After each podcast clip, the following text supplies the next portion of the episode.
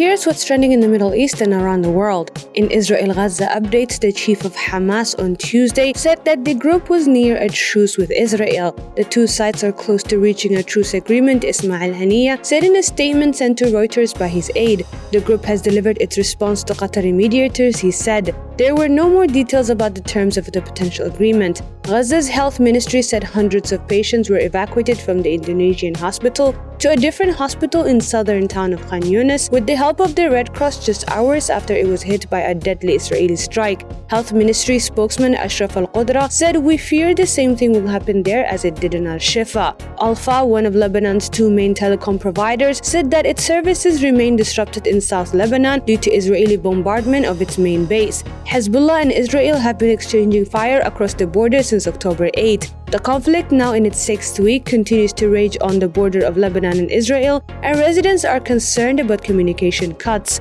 Also trending this morning is OpenAI as some investors in the company are exploring legal options against the company's board, sources familiar with the matter told Reuters. The move comes after the directors ousted CEO Sam Altman and sparked a potential mass exodus of employees. That's all from me, Thoraya Abdullahi. Thanks for listening. More same time tomorrow.